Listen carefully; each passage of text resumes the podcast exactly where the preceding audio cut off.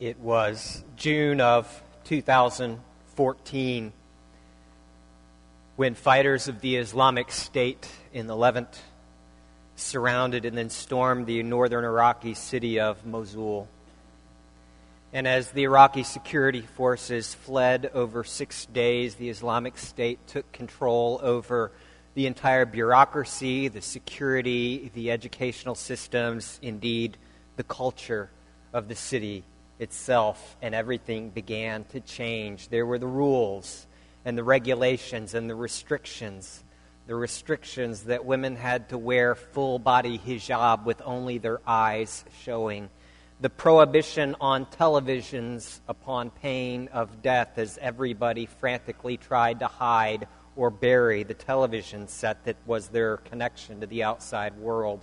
The prohibition on the internet, the prohibition on alcohol, the prohibition on smoking, for which you could be flogged or put to death, the prohibition on music, the prohibition on dancing, the prohibition on Western education as the schools were closed and then reopened as madrasas teaching only the Quran and jihad. The prohibition on men shaving their facial hair, the prohibition on overly Western clothing styles the focus on externals, a zeal for God's holiness, a zeal for the righteousness of God, a zeal that we would be a godly, holy, and righteous city reflecting the law of the one God, all joined together with absolute cruelty and a lack of empathy and a lack of grace as gay men were thrown off the top of tall buildings to the applause of crowds below. Sometime after that, a man approaches an office in Baghdad, the capital. It's the office of a pastor, a Christian pastor named Yosef. And Yosef invites in this visitor and pauses for a moment as they sit down. He hears this man's story of life in Mosul after the, with, under the crushing rules of the religious scholars the Christians and the Yazidis who had been run out or put to death, their homes with inns on the doors taken over by jihadis, by soldiers, their possessions confiscated, stories of women draped in, draped in black and other women sold as sex slaves, beaten or humiliated, schools with their extremist ideology adulterers being executed in the street, all in the name of the law of God. It's legalism, a focus on law rather than love, a focus on what we do rather than those with whom we're in relationship, be it God or neighbor. All of us here are, are legalists, whether we're recovering legalists or not. And this church has tended to be something of, ho- of a hospital for those who have been burned or bruised by toxic experiences in churches. Jesus lived and he preached in a sea of religious legalism. As we look to him, what perspective can we gain? We're going to look at a passage in which Jesus addresses the legalism of religious people. And he's really addressing our legalism, whether you're religious or not, because it takes on 31 different flavors. But we're going to look at Matthew chapter 15. We're going to begin in verse 1 and go through verse 28. If you want to look in your Pew Bible, we're on page 1521. Uh, this is the Gospel of Christ, Matthew chapter 15. Then some Pharisees, those are the religious scholars, then some Pharisees and teachers of the law, that's God's law, came to Jesus from Jerusalem. So these were the serious ones. They were coming from Jerusalem. This wasn't your town parish pastor. This was the Pope and his cardinals. You know, these are the, the, the serious ones. They came from Jerusalem and asked in verse 2 Why do your disciples break the tradition of the elders? They don't wash their hands before they eat. See, Timmy, I told you. No, this is a religious thing. Uh, priests were required to ceremonially cleanse their hands before eating. They had applied it to everybody, though. Verse 3 Jesus replied, And why do you break the command of God for the sake of your tradition. For God said, Honor your father and mother. And anyone who curses his father or mother must be put to death. But you say that if a man says to his father or mother, Whatever help you might otherwise have received from me is a gift devoted to God, he's not to honor his father with it. Thus you nullify the word of God for the sake of your tradition. You hypocrites. Isaiah was right when he prophesied about you. These people honor me with their lips, but their hearts are far from me. They worship me in vain. Their teachings are but rules taught by men. Jesus called the crowd to him and he said, Listen and understand. What goes into a mouth doesn't make him unclean, but what comes out of his mouth, that's what makes him unclean. Then the disciples came to Jesus and asked, Do you know what the Pharisees were, that, that they were offended when they heard this? And he replied, Every plant that my heavenly Father has not planted will be pulled up by its roots. Leave them. They are blind guides. If a blind man leads a blind man, both are going to fall into a pit. Peter said, Explain the parable to us. Are you still so dull? Jesus asked them. Don't you see that whatever enters the mouth goes into the stomach and then out of the body? But the things that come out of the mouth come from the heart and these make a man unclean. For out of the heart come evil thoughts and murder and adultery and sexual immorality and theft and false testimony and slander. These are what make a man unclean. But eating with unwashed hands, that doesn't make him unclean. And leaving that place, Jesus withdrew to the region of Tyre and Sidon.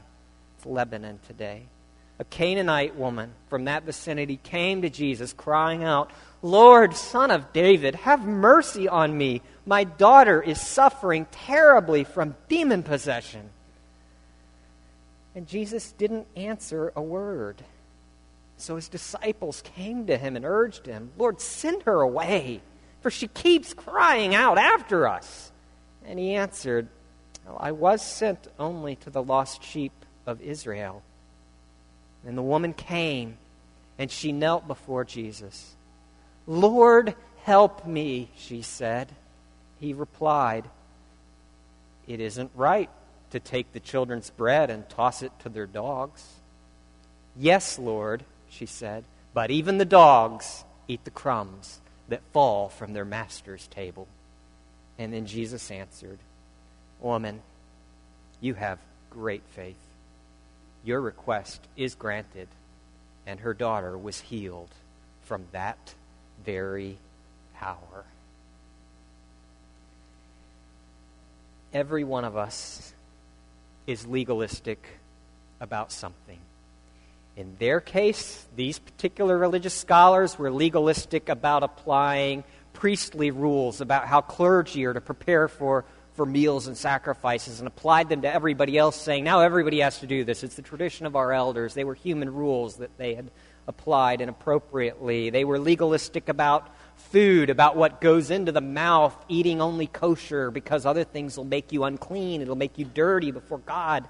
And, and, and yet, religion comes in 31 flavors. We're all legalistic about something. So, first, what is legalism? Uh, we see here examples from, from what they were doing. Legalism is adding rules beyond what God Himself lays out before you. They speak in verse 9 of the tradition of the elders. So, it's adding rules, it's making something a priority that maybe God isn't making as, such, a, such a big deal of. Uh, legalism is building a fence around the law, you know, a, a, you know, they were trying to protect this priestly law about hand washing, one of the baptismos of the, of the Old Testament, one of the many washings of the Old Testament that Hebrews speaks of.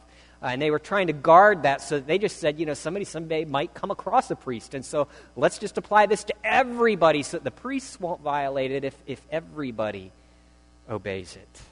They were building a fence around the rule. They were adding rules beyond what God says. Uh, they were majoring in minors. They were, they were so concerned about washing their hands, about baptizing their hands, and yet they weren't focused on baptizing their thought life. You know, they were picking easy things, external things, because legalism is always about self righteousness. It makes you want to look good, and these are things you can control. Nobody gets legalistic about coveting. Nobody gets legalistic about loving God with all of your heart. Nobody gets legalistic about treating your neighbor better than you would treat yourself because those things are hard. Those things are internal heart issues. We get legalistic over things we can control because we want our spirituality and our growth to be measurable. We want to be able to pat ourselves on the back and say, See, Greg, you're doing better. Last year you gave 11% away. This year you gave 12.5. That's 1.5 off of 10. You've grown 15% in Jesus. Gosh, he's probably looking at you, Greg, saying, mm, That is my guy. He is so good. That's what we do. It's legalism, has all sorts of different flavors, and yet fundamentally it's, it's focused on externals not on the heart. And legalism, friends, is always a lower standard. Jesus here even rebukes them. They had figured out how to technically develop a rule system, a procedure, and a policy for dealing with your income such that you wouldn't have to honor your father and mother. They had actually figured out a rule structure whereby you could keep more of your own money and not take care of your family with it. Jesus calls them on it. You've chosen an easy path, but it's a legalistic path, and it misses my heart. Because legalism is ultimately always ugly. When we focus on the rules, on the policy, on the procedure, and we miss the heart of what really matters. I've got a photo here of a young man. Um, this is Christopher uh, Sercye at 6 p.m. or thereabout on May 16, 1998. 15 uh, year old Christopher Sercye was playing basketball with some of his buddies uh, just outside an emergency room of a Chicago hospital. And as they were playing basketball, some suspected gang members of a Latino gang approached them with the intention of roughing up and beating someone who was African American. And in the scuffle, Christopher here was shot in the stomach. His friends panicked, but they knew they were right next to the emergency room, so they picked him up. As his blood was gushing out of his abdomen, they picked him up and they carried him some 300 feet to the very base of the ramp into the entrance of the hospital. They were 35 feet from the front door when they laid Christopher down, still alive but bleeding. His friends rushed inside the emergency room to alert the hospital personnel, and yet the staff explained that they had a policy that forbade them from treating patients outside of the building. And so, as Christopher lay bleeding, they got a bureaucratic explanation that the policy didn't permit it. There were two police officers in the hospital at that time, Ravenswood Hospital in Chicago. And so they intervened and tried in vain to get the emergency workers to just step outside the door to help save this young man's life, and yet they wouldn't. And by that point, 10 more minutes had passed. And finally, a police commander commandeered a wheelchair over the objections and insistence of hospital staff. They took a wheelchair from the hospital, went 30 feet outside the door. They were reluctant to move him because they didn't know where the bullet was. They didn't know if they might rupture something. But with no other option, the police picked him up, put him in this wheelchair, and wheeled him in to the emergency room. And yet it was too late. This young man had suffered a ruptured aorta.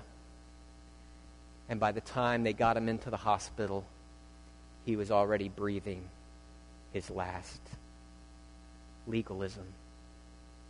Focus on the law, but not on what the law is there to protect. The rules. So much less than what is good, so much less than what is right so much less than what Christopher Sercye deserved in that hospital emergency room. Legalism is always ugly. So, how do I know? where I'm legalistic. If everyone's legalistic about something, then how do I know where my legalism lies? And for that, we can look at the Pharisees here in this passage as they interact with Jesus and get a hint for some of the questions we could ask to find out where we have become focused on law instead of on love.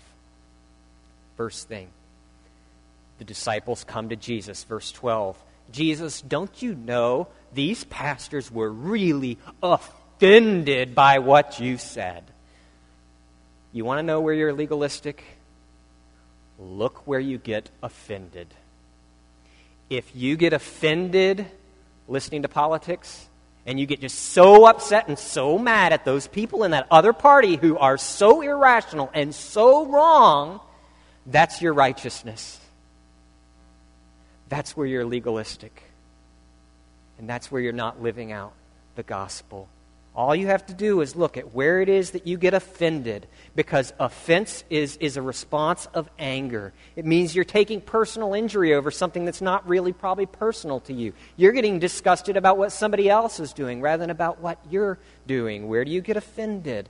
Furthermore, they come and they say to Jesus, you know, why do your disciples do this? It's almost a derogatory way that they're saying it. Not these men, not these brothers of ours, but your disciples. It's like, it's like the elder brother in the story of the prodigal son going to his father and saying, Look at what your son has done. Not my brother, not relationally, but uh, there's, there's a, a, a note of condescension, looking down upon someone. Who do you look down upon? Is it people of a different socioeconomic bracket? People of a different educational background, people of a different race?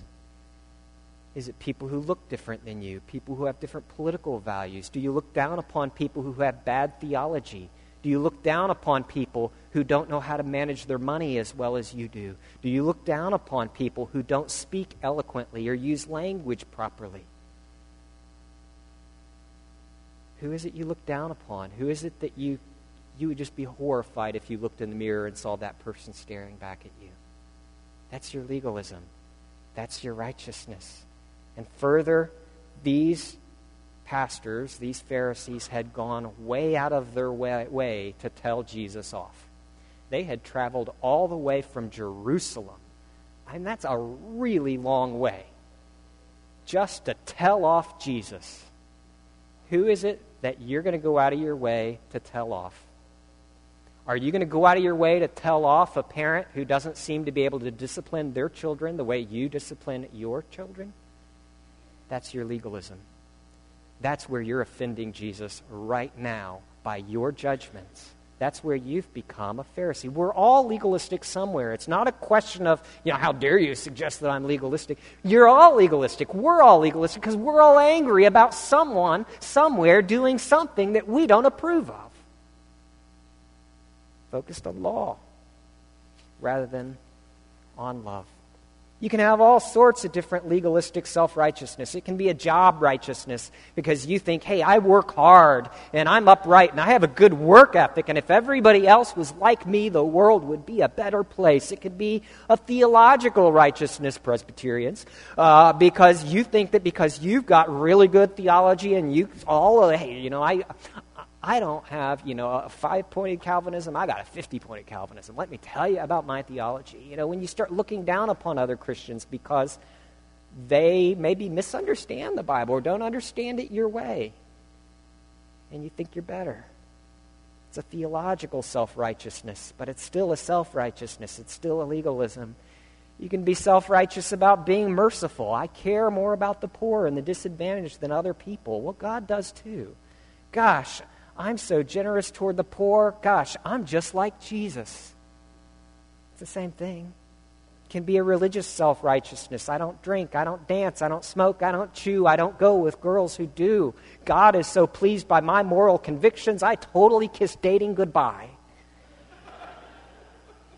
Or it could be a financial self righteousness because I manage my money wisely. I stay out of debt. I'm not like those sloppy people who, who get into debt and have their credit cards. I have investments. I've planned for the future. Well, that's going to be good for your finances, but is it good for your soul?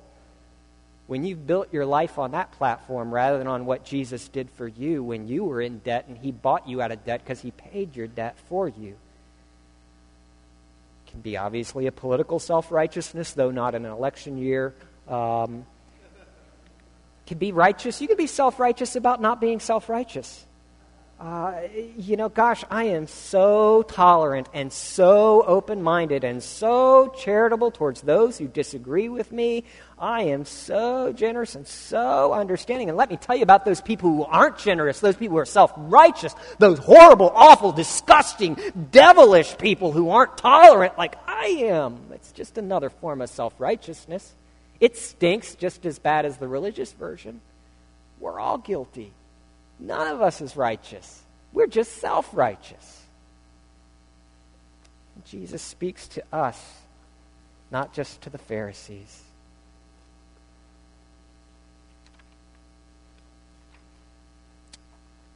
You know, we think today, hey, you know, I'm, I'm not going to get self righteous about food like they did. And yet, you know, let's say you go to Whole Foods I went to Whole Foods this week, had a couple gift cards, um, and uh, you know, coming out of Whole Foods, having that brown paper bag with the nice loop handles that hold stuff so neatly, filled with all sorts of stuff, Whole Foods kind of food. You know, I felt really clean. I felt really righteous. I felt whole. Like this food is going to make me a whole food person. But you come out of, you know, you come out of Shop and Save with your cart full of 37 plastic bags, half of them double bagged with all sorts of stuff in boxes and, you know, all sorts of gooey, weird carrageenan and all sorts of stuff in this. And, you know, you don't feel that way coming out of Shop and Save. It's what we do, our focus on externals that we think makes us clean. You know, I remember the time that, you know, my car got smacked really bad. Um, uh, the lady she was she was insured by Chubb, which is uh, so she was loaded. Her her uh, it was actually um, Westmoreland Place was her address, so it was, was, a good person to get hit by. But I remember, um, but I remember, you know, when the only rental car that Enterprise had was a big old white Kia with a massive gash in the front of it. And I remember, you know, you're walking around the car, and they're like, "Okay, do you see anything wrong?" Well. there, obviously, this hit a backhoe at 40 miles an hour. It's like, it still runs. We're aware of that. And so am I. You know, I got in that and I started driving, and as I was driving around, I was slumping down. I was like sort of getting the urban driver thing because I didn't, I didn't want anybody to see me in this. And I realized, oh my gosh, I'm self righteous about my Mini Cooper. How shallow is that? Yes, some of you know I was, I was diagnosed uh, this past month with diabetes. Um, which uh, you know it's it's manageable. And uh, but you know um, I had a test this week. Um, I know middle-aged diabetic, not what I want on my resume. Um, but uh, you know, I, I, you know had a test this week to, to test whether I have type one or type two diabetes because there's a type one that, that you know usually think of that like used to call it juvenile diabetes. It's like the poor helpless little kid eh, who's ten years old and has to give himself injections all day, and he's you know, obviously he didn't do anything to bring this about. And, uh, you know, as I'm getting this test, I'm realizing, okay, if this comes out as like adult onset type 1, that's going to be a lifetime of needles and insulin shots and measuring and hypoglycemia and all. It's just going to be, be awful. But, you know, that's the righteous diabetes. You know, that's where you introduce, well, I have diabetes type 1. And I'm like, oh my gosh, my self righteousness is everywhere I go. I would rather have a much worse disease if it's going to make me feel more righteous. And, uh, uh, you know, it's like, it's pathetic. So you think, okay, Greg, hey, I got a solution. Let's just get rid of morality. Let's just get rid of all rules and all regulations. Let's throw them out. And yet, what does that get you? It gets you a temporary solution to the problem of self righteousness because then there's no concept of righteousness until you start looking down upon people who are self righteous, and then you're going to actually prove that you're part of the problem, not part of the solution. But it does something else. Can you really live as if there is no good and evil? Can you really live as if there's no such thing as right and wrong? Francis Schaeffer told the story. A little woman walking down the street, and you see her, and she's trying to cross the street. She says, You've got three options You can try to avoid eye contact and hope she doesn't stop and ask you for your assistance helping her get across the street. Or you can stop and you can help her across the street, taking time out of your day in order to help another human being. Or, thirdly, you can shove her in front of a car. Can you live as if those are equally valid options? If your soul says no, then your soul is telling you that there is right and there is wrong and there is good and there is evil. Can you really say there's nothing wrong with throwing a gay man off the 80 story building to his death while crowds cheer? Can you really say there's nothing wrong with abusing a child? Can you really say that there's nothing wrong with cruelty? It's not a question of whether it's right or wrong. We can't live as if it's not true. We know it is, and yet the problem is our own sense of right and wrong. Ultimately, in our conscience, if we're really open and honest about it, tells us, I'm wrong. I'm not what I was meant to be. And so, how do we then embrace a concept of justice, of goodness, of morality, of ethics, of right and wrong, and, and, and, and, and kindness without becoming self righteous about it? How does that happen? And for that, we're going to ask another question. Because your legalism tells you uh, what it is that you're trusting in to validate your existence. Everyone's legalistic about something, and what you're legalistic about tells you what you're really trusting in, what your real Savior functionally is. What is it that I believe makes me a valid person? Among Christians, this can look like a lot of different things. Among non Christians, it can look like a lot of different things. But ultimately, it's looking to some moral principle, something we do. Oh, hey. Am I still on? I'm still on uh, well, it's looking for something to make us valid. And Paul says in Colossians 2, what Rena read, that these rules are of no value in restraining sensual indulgence. Uh, you know, they're just another form of self righteousness, another Savior. You know, you've heard the story many times of the prodigal son. Really, it's the story that Jesus told in the Gospel, according to Luke, of two sons. One was the son who was the hellion. He wanted mom and dad's money. He took it. He wanted his inheritance, saying, Dad, I wish you were dead already. Could you just go ahead and give me my half? So he takes his half or his 30% or whatever it was, and he goes off and he totally wastes it in wild living. He's drunk all the time. He's sleeping around. He's wasting it everywhere he goes, and ultimately he ends up helpless in a pig pen with nothing and without food. And then there's the other son who was Presbyterian. And he did everything decently and in order. Some of you are Presbyterians. Not most of you, but some of you are, and it's okay. You may have been born that way. Um, but it's, you know, because you have to do everything decently and in order. Not just your theology, not just church, but your living room has to be decent and in order. Your children need to be decent and in order. You will control them to make them decent and in order. Your spouse has to be decent and in order. You're driving everybody nuts with it. You're the elder brother, just, just saying. So, there are two brothers the, the, the, the one who got in trouble and the good kid. And the younger brother, the hellion, comes home he just wants to be a slave. Can you hire me? Can I be the maid? Can I clean the toilets? Whatever you need. And dad says, No, you're my son. And he forgives him, and he puts a ring on his finger, and he puts a cloak on his back, and he slays the fatted calf, and he has a huge party because he says, hmm, This son was dead, and now he's alive. He was lost, and now he's found. And there's a celebration, and the older brother, the Presbyterian, he hears all about it. And he goes to the edge, and he's on the edge of the party, he looks in, he sees what's going on, he's disgusted. Somebody comes out, explains it all to him. He refuses to go in. He dishonors his father. He shames his father. He's angry at his father. He's disgusted with his father. His father comes out to hum- humbling himself before this, this horrible brother. The, the Presbyterian begs him, Won't you please come in? And why will he not go into the celebration of God's kingdom? What is keeping him out? What is keeping him from grace? What is keeping him from joy? He says, All these years I slaved for you, and you never slayed a calf for me. What was keeping him from the celebration of the kingdom was his righteousness. You see, there are two ways to be damned. You can be damned because of your sin, or you can be damned because of your righteousness. And among church folks, the far bigger danger is your righteousness. Because unless you will let go of it, unless you will lay it aside, unless you will put that down, you will not be able to enter the celebration. You may be in church your whole life, but in your heart, you're critical, you're angry, you're bitter. You feel like you've worked hard and other people have gotten by easy. You've become narrow and unmerciful and unloving, and you will be condemned because you don't have Jesus. Until you have Jesus, until you lay down your own righteousness, you won't be ready.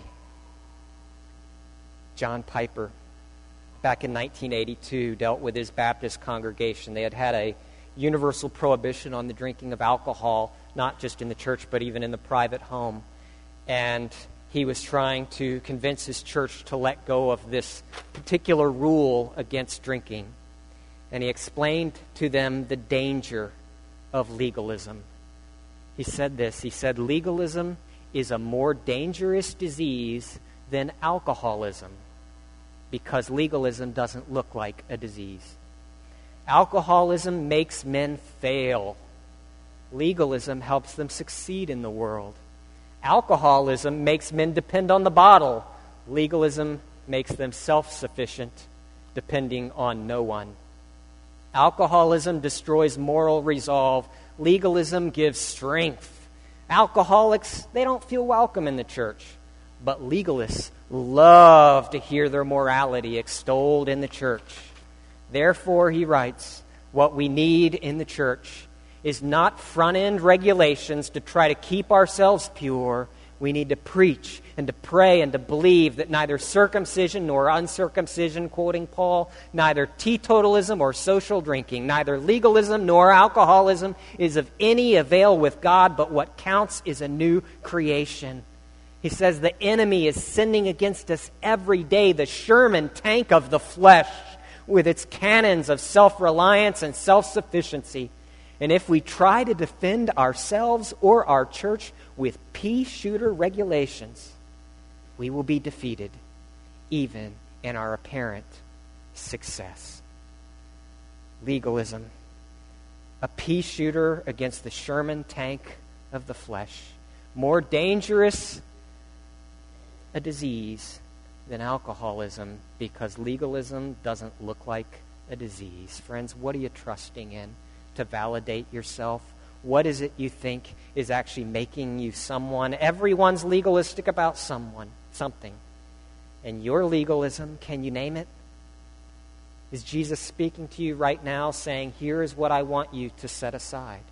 Here is what is making you angry. This is what is making you bitter. This principle, this rule, this conviction is what's making you look down upon other people. It's destroying your family, it's destroying your relationships, it's destroying your soul. Is he speaking to you right now?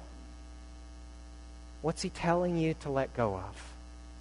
What's he telling you to put aside in taking up the righteousness of Christ in its place? Because this is where we end with this story of Jesus speaking and acting on the behalf of a Canaanite woman, a pagan woman. Today we would call her Lebanese from Tyre or Sidon. Because Jesus gives a righteousness that is better than any that you will ever come up with yourself. Jesus can make the unclean clean. Just look at this woman. She knows she's unrighteous. She knows she's a sinner. Jesus at first says, Well, I'm focused, my ministry's focused on Jews. You're not a Jew. She says, No, I'm a dog. Dogs are unclean in Jewish law. You're not supposed to touch a dog. Good Jews aren't supposed to have them in their house. It's an unclean thing. She says, I know I'm unclean. I'm like a dog. But even dogs get the scraps that fall from their master's table. And Jesus looks upon her. There's no self righteousness, there's no presumption. She's not claiming to be anything more than unclean. And yet Jesus looks upon her and she calls him Lord, not just a consultant, not just an advisor, not just an inspiration, but her Lord, her master. She calls him Son of David, saying that this is the Jewish Messiah King, the Savior of all the world. She's looking to him, saying, Jesus, you are the only hope. I have the only hope. My daughter has. And Jesus looks at her and he feels compassion for her and he shows mercy on her and he shows mercy on her child. Jesus, who's willing to clothe that which is unclean with his cleanness, even a Canaanite, even a dog. Paul says in Philippians 3 Oh, that I might be found in Jesus, not with a righteousness of my own derived from the law, but the righteousness that is through faith in Christ, the righteousness that comes from God on the basis of, of the empty hands of faith. What he says in, in Romans 4 to the one who does not work, who doesn't perform, who doesn't get it right, who doesn't measure up, that's the one to whom it's reckoned as righteousness when he believes. Wait, are you telling me God would declare a Canaanite woman righteous? Romans 9, what shall we say then that Gentiles, the unclean, who didn't pursue righteousness, attained righteousness, even the righteousness that is by faith? She looked at Jesus and he clothed her with blessing. He clothed her with goodness. Friends, let that sink in to be clothed in the righteousness of the Son of God. Jesus lived the life that we ought to have lived. He died the death that we ought to have died. And he approaches self righteous sinners like me, self righteous sinners like us, with the opportunity to be clothed in a righteousness not our own, to have Jesus' resume, so that everything that Jesus did is on your resume, so that the Father can look upon you and say, You fed the 5,000. You always did what pleased the Father. You fed 5,000 people with a couple loaves and some fish. That's the righteousness of Christ, the undeserved riches, not the pea shooter of self righteousness, but to bask in the wonder of the worthiness of Christ Himself. This, friends, is the beauty of Christianity. This is the only way you're going to have a notion of right and wrong without becoming self righteous on its behalf if you can have a notion of right and wrong that is so high and so holy that it levels the playing field and leaves us all as guilty sinners, no room for self righteousness. But when you build then your life on the platform not of what you do for God, but what God has already done for you when Jesus said on the cross, It is finished. When you build your platform on that, you can have a love of justice and a love of mercy as one who's in no position to judge anybody because you live by grace and live you will. Back to that office in Baghdad. As this man who has escaped from Mosul shares his story, the misery of life in that city under the Islamic State, he says, I was blind he says, I was blind, but now I think I'm seeing. And this pastor leans in and he asks him, prompts him, How, how so? How are you seeing now? He says, I was a Muslim. I had studied the Quran. And when Islamic State came and I saw the oppression, I thought, this can't be my religion. And so I began studying the Quran four hours a day, five hours a day, and I saw the source of everything I was seeing, and it wasn't beautiful to me anymore. And so I gave up faith in God. I became an atheist. I rejected it completely. I wanted nothing to do with this. And then after escaping, one day I came across a village where, where there were Christians, and they had a table, and they were giving out Bibles. And I asked, I approached them hesitantly, Can I have one of these? This is something different. And they gave me a New Testament, and I took it home and I began to read it. And as I began to read it, I saw something completely different. And then I saw a passage where Jesus had, had approached a woman caught in adultery and was asked, Will you stone this woman? And I asked myself this question Would I stone this adulterous woman? If she's violated the law of God, would I pick up rocks and would I join in? Would I pummel her? Would I take her life? And then I read what Jesus said. He who is without sin among you, let him throw a stone at her first. And I fell down on my knees and I cried out to heaven, This is God. Jesus is God. Only Jesus. I see him now. This is the truth. This is the real God. I must worship him. And he was baptized into Jesus. a brother in Christ. From the crushing legalism of the Islamic State to Jesus defending an adulteress from the religious legalists. Here we see the heart of Christianity, friends, because here we see Jesus. Let's pray. Lord Jesus Christ, Son of God, Savior. Lord, I thank you that I do not stand before you now based on my deeds, based on my life, based on what I have done and how I've lived my life, because if I did, Lord, I could not stand. But you have loved me.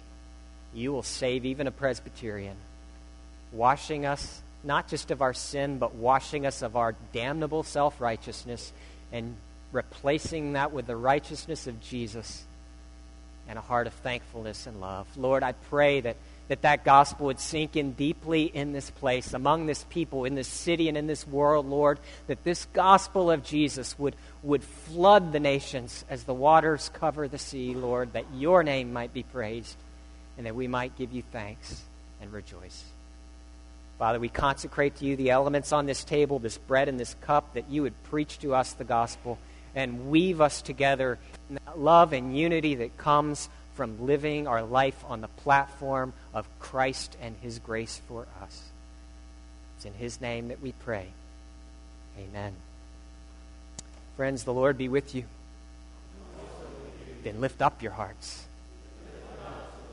Let us give thanks to the Lord our God. It is good and right to give him thanks and praise, and that is what we do in receiving this sacrament. If you are a Christian, if your faith is in Jesus, whether you're a member of this church or some other, we welcome you here. This is the Lord's table, and it's for all who call on His name, baptized members in good standing of any church where Jesus is held forth as Savior. If for any reason uh, you're not ready to take part in this meal, we'd still invite you to come forward and just pass by without taking the elements. We just don't want you to do anything that's not true to where you are at this point in your spiritual journey. But Jesus wants you to be able to come because he wants to be able to serve you with his mercy and compassion. For it was on that night in which he was betrayed that the Lord Jesus took bread. And after he'd given thanks, he broke it and he gave it to his disciples and he said, Take this and eat. This is my body that's broken for you. Do this unto my remembrance. Beloved, in the same way after supper, Christ took the cup also, saying, this cup is the new covenant in my blood. Do this as oft as ye drink it in remembrance of me. Alleluia, Christ is risen. Death at last has met defeat. See the ancient powers of evil in confusion and retreat. Once he died and once was buried, now he lives forevermore. Jesus Christ, the world's Redeemer, whom we worship and adore. Beloved, before you is displayed that truth. We have communion with a living Savior, not a corpse in a grave, and He has redeemed us from all our sins, including our legalism. Beloved, great is the mystery of faith. Christ has died. Christ is risen. Christ will come. Again. Let us keep the feast.